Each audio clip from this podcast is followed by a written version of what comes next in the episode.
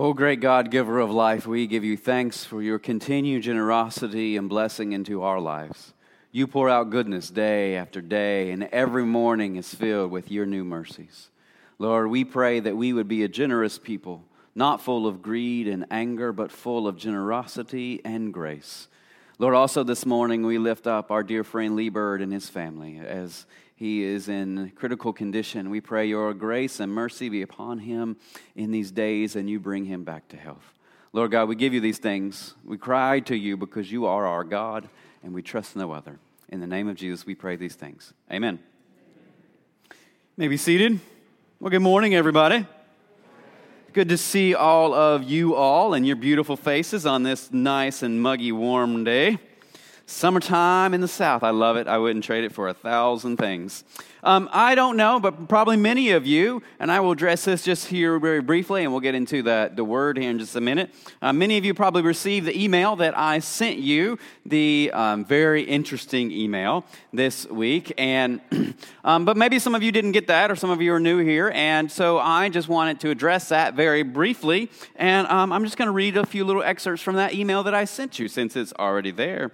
Um, you know, for the last two years, we've been working to create a church here where we live out our faith every day for the common good. That's what Open Table is about. And we've seen our community respond in incredible ways. We've seen that our world is hungry for a church to stand for justice and the good of all people with no exceptions. Week after week, I try to inspire you to put your faith in action. And as you all know, over the past few months, I've been wrestling with how, how I can do this in a deeper way. As I look at the world, I see so much suffering, and I get this deep sense that our society is losing its moral compass. Kids are in cages. The Latinx families are being torn apart. Multitudes are living without health care. The LGBTQ community is under constant threat. Income inequality is out of control, and our environment is dying. To me, these are not just political issues, they are issues of morality and justice, of life and death. That's why after much prayer and thought, that's why I've decided that I'm going to run for Congress in District 2, which is to some, it's very unconventional, right? This is not a pathway. This is not something that was like, this is what lawyers do. This is what CEOs do. This is not what pastors do, but maybe that's part of the problem, right? Maybe we need some different folks seeing the world in different ways as part of this political process. And I believe the world is hungry for progressive faith leaders to stand up in this moment of chaos and give voice to the values of faith that lead to the common good and flourishing of all people everywhere. Now, District 2, this is not District 2. District 2 is kind of out where I live and makes a big C around Raleigh and is huge. It goes out to Johnston County, Harnett County, um, Wake Forest, Garner, Fuquay, Lillington, Dunn, um, Rocky Mount. It's massive. And so this will be quite an undertaking. But what I want you to know is this I will continue to be the pastor of Open Table here at, through this process. I'll keep preaching, I'll keep leading. You all are my community, and this, you and this place is a gift to my life. And I don't want to step out of that in order to do this. I feel like that kind of defeats the whole purpose, right? To stay in this and do that. That's the movement of our faith out into the world. But here's a very important thing I'm not going to be talking about this in church because I know some of you are like, yes, and really excited. And some of you are like, oh my gosh, I do not agree with this. And I get that, right? We have that space as a community to be in these people. And, and like in here, we are brothers and sisters, we are family. Out there, maybe some of you might not agree with my stances, but in here, we are brothers and sisters, we are family.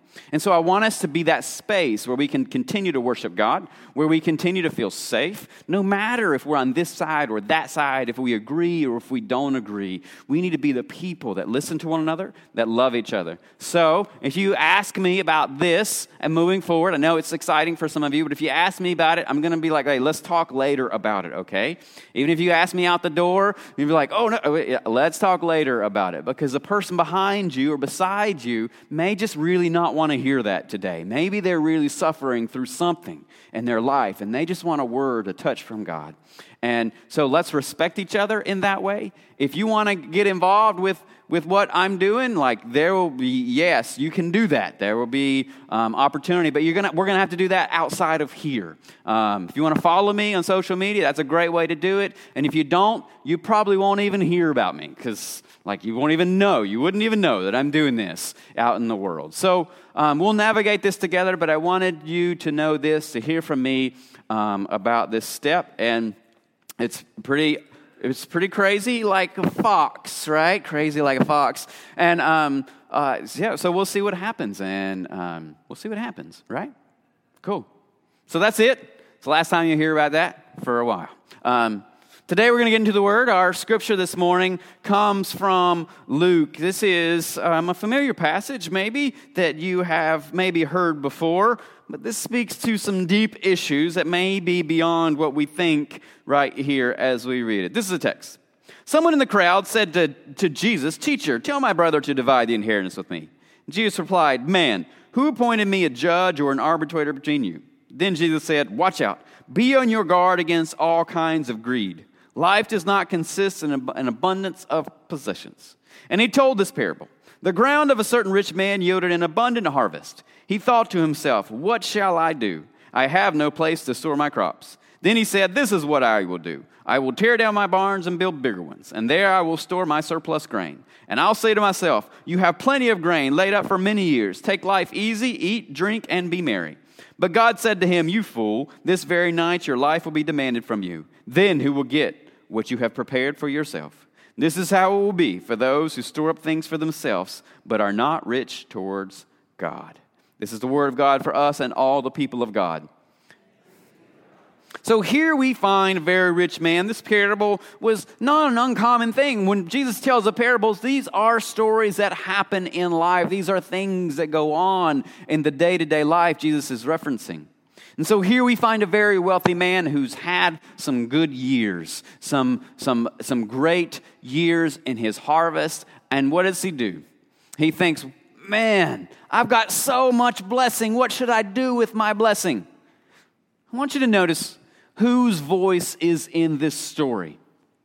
When, when he says, What should I do with my blessing? Who does he ask? Who does he ask here? Seems like he's only asking himself, right? He doesn't pray to God, God, what would you want me to do with this great blessing that you have given me? Hmm, God is not in this story. He doesn't go to his community leaders who are suffering and starving and his peasants around him and say, Community, I've had this great blessing. What shall I do with it? No. He just talks to himself. There's a real danger when we don't invite others into the conversation of what we should do with life, but especially what we should do with an abundance. If we are only talking to ourselves about how we are going to distribute our goodness, then we create an echo chamber for ourselves and we become isolated. You see, this story is not just about possessions, this story is about power.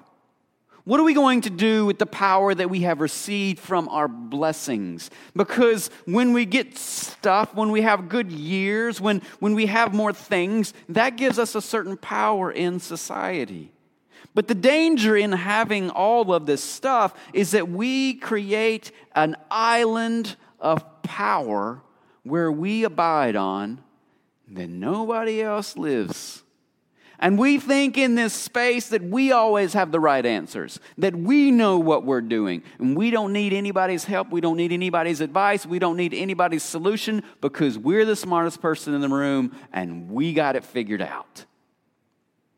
What this does is it isolates us from the rest of the world, from our friends, our family. And that is what this story is about. This man said, Hey, I've got it figured out. I'm going to tear down my barns and build bigger ones. But the point of the story is your life is like a vapor. And when you die and you don't know when that is, what will you have? You'll have nothing. Nothing. I love this, this poem, and all of you know what this, you've probably heard this by John Donne, right? No man is an island, but it really fits into this moment. It says this No man is an island entire of itself. Every man, every human is a piece of the continent a part of the main. If a clod be washed away by the sea, Europe is the less. as well as if the promontory were, as well as any manner of thy friends or of thine own were, and any human's death diminishes me, because I am involved in humankind, and therefore never sin to know for whom the bell tolls. It tolls for thee.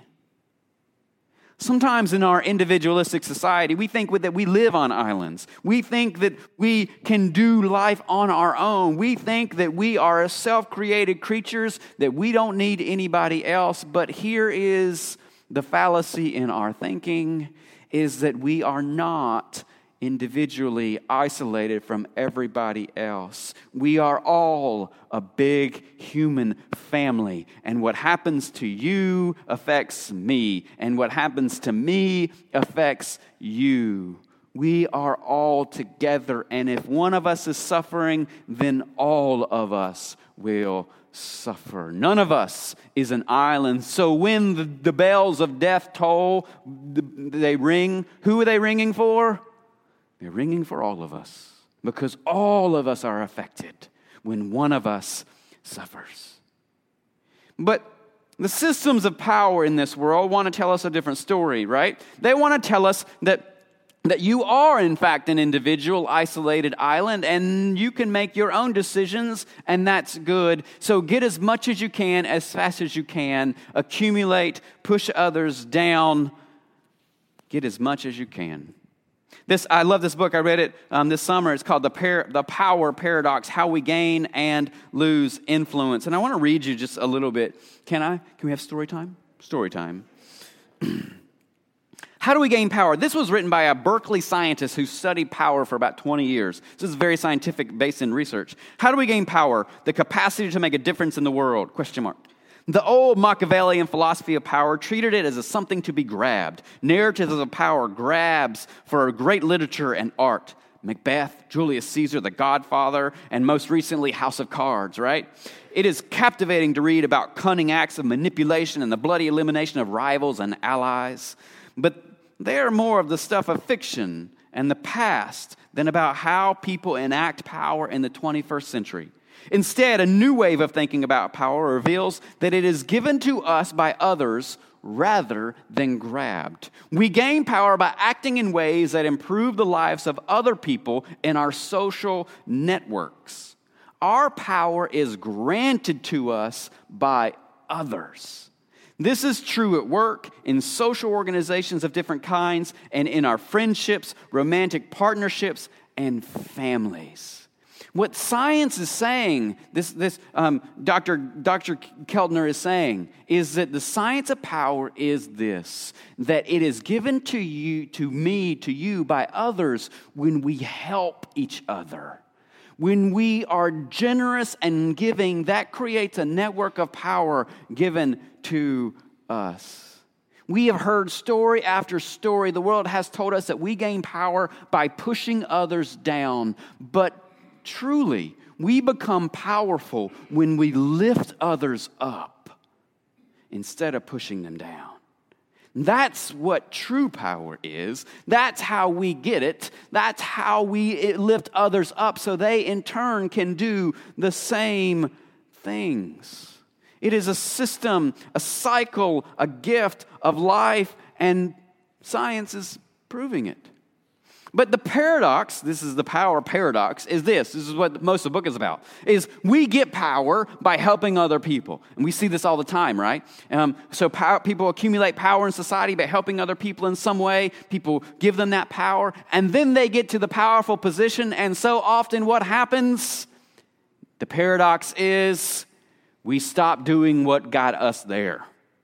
We become people who then turn in on ourselves instead of turning out towards the world. We become selfish. We start manipulating. We become angry. So, the very power that the world had given us to get to the top, now we are turning that and becoming like the rich fool in the story of the parable, where we build echo chambers for ourselves and think, I've got the best answer to every solution in the world. I don't need anybody's help, and I don't need to help anybody because I've got it all figured out.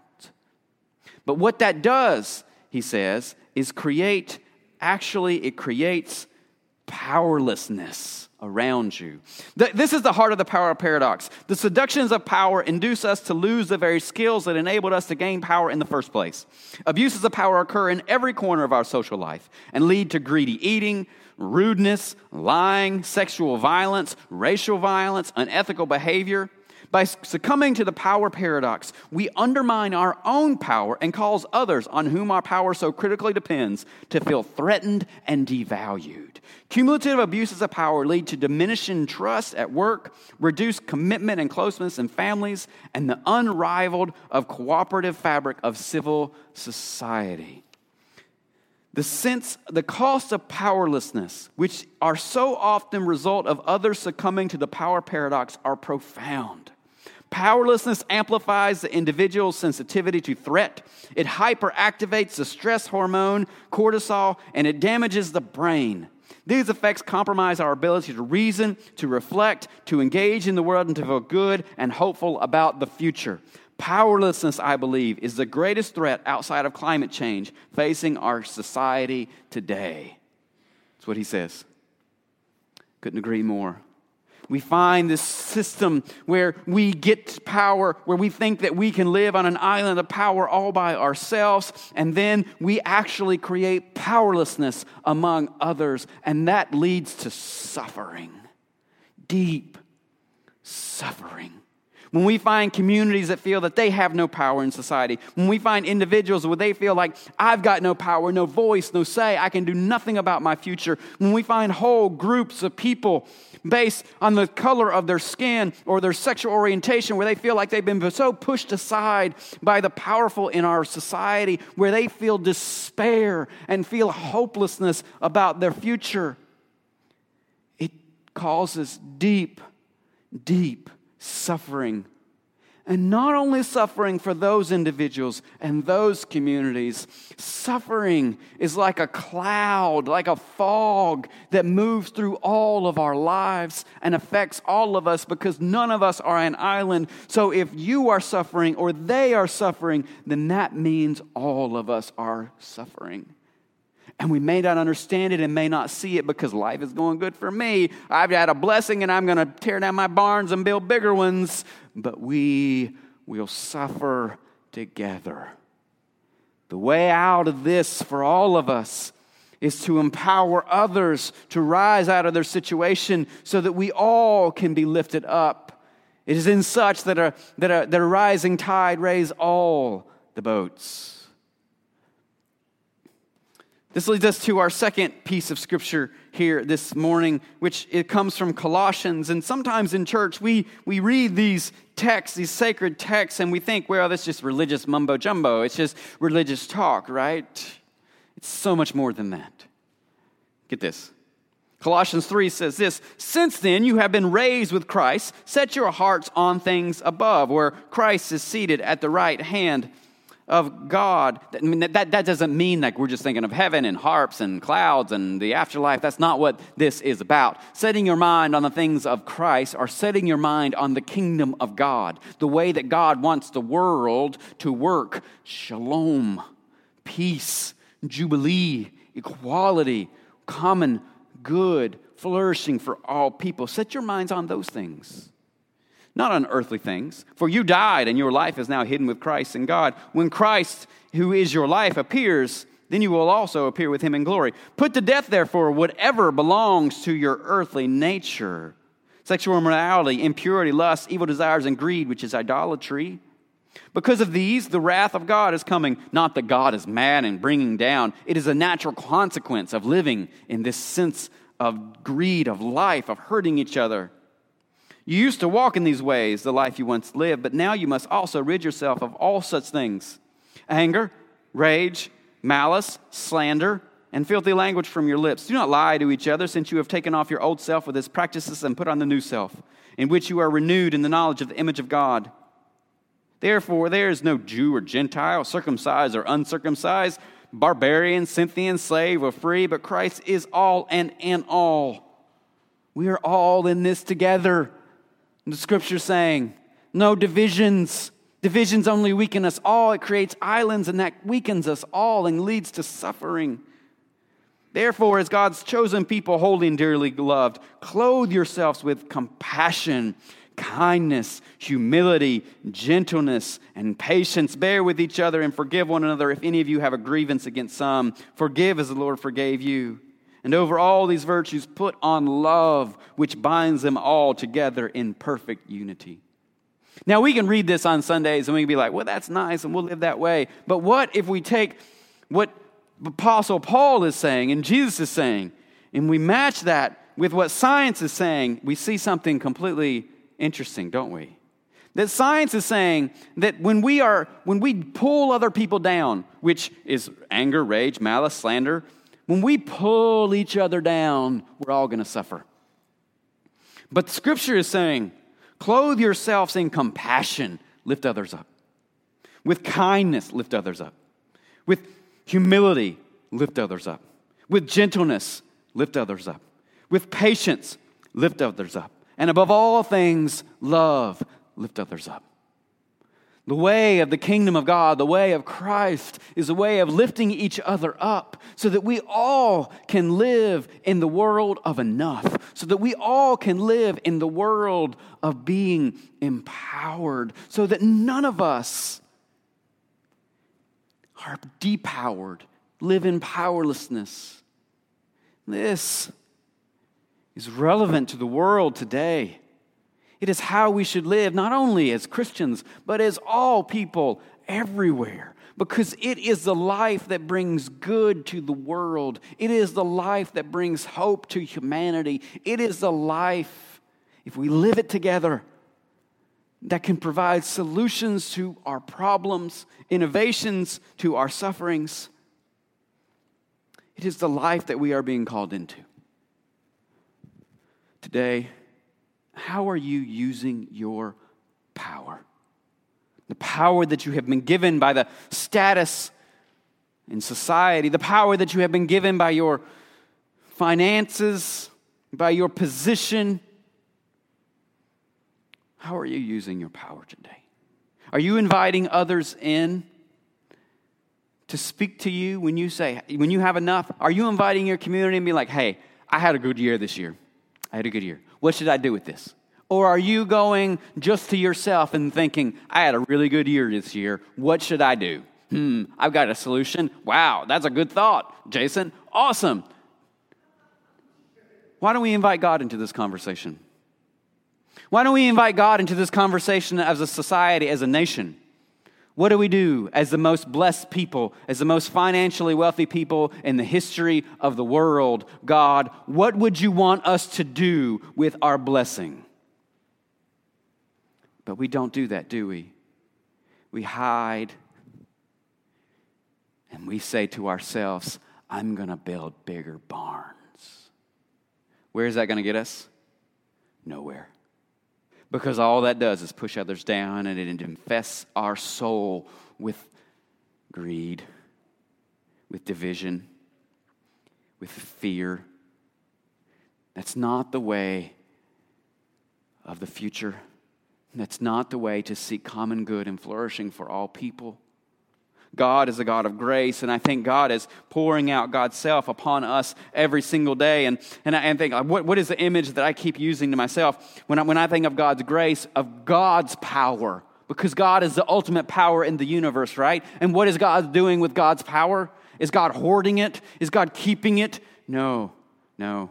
God is inviting all of us to be in a conversation and then saying, Blessings to you. Flower petals of grace, blessings.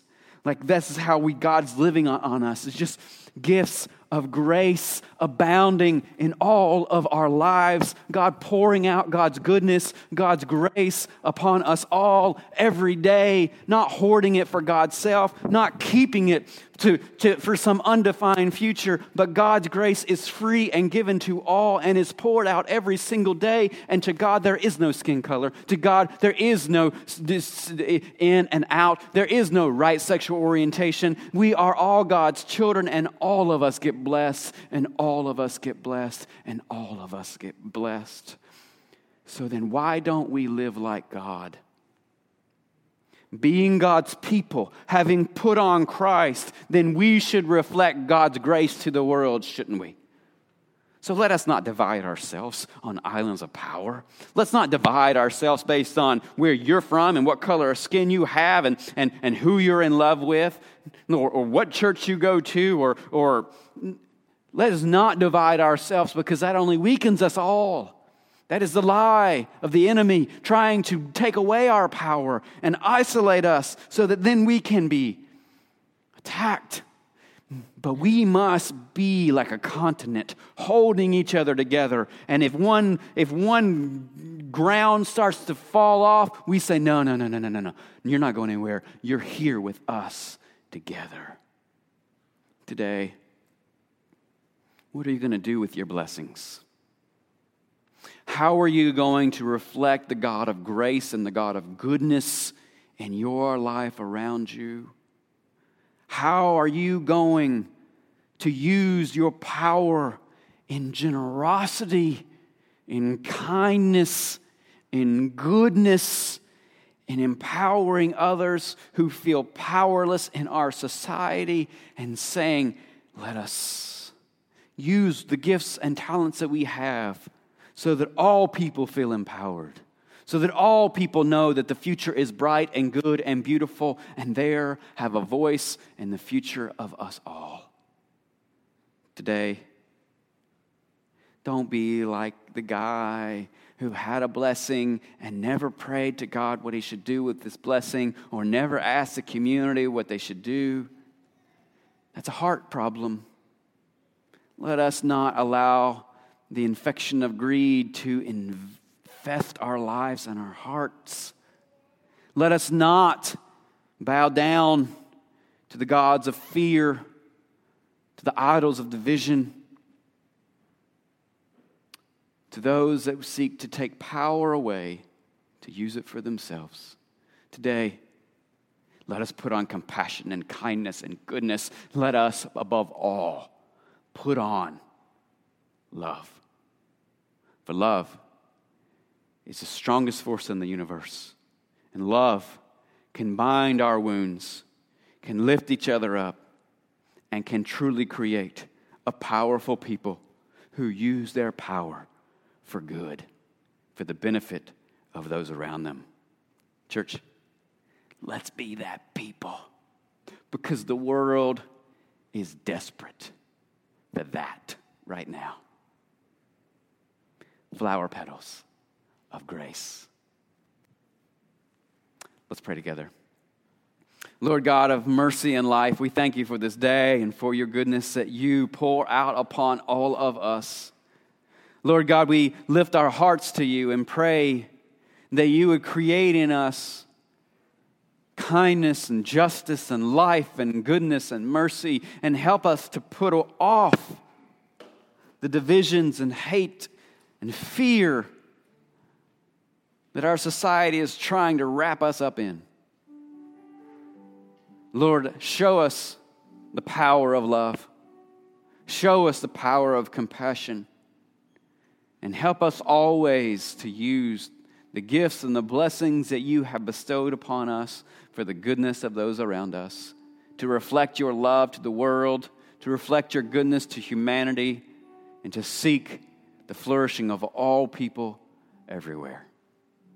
In the name of Jesus, we pray. Amen.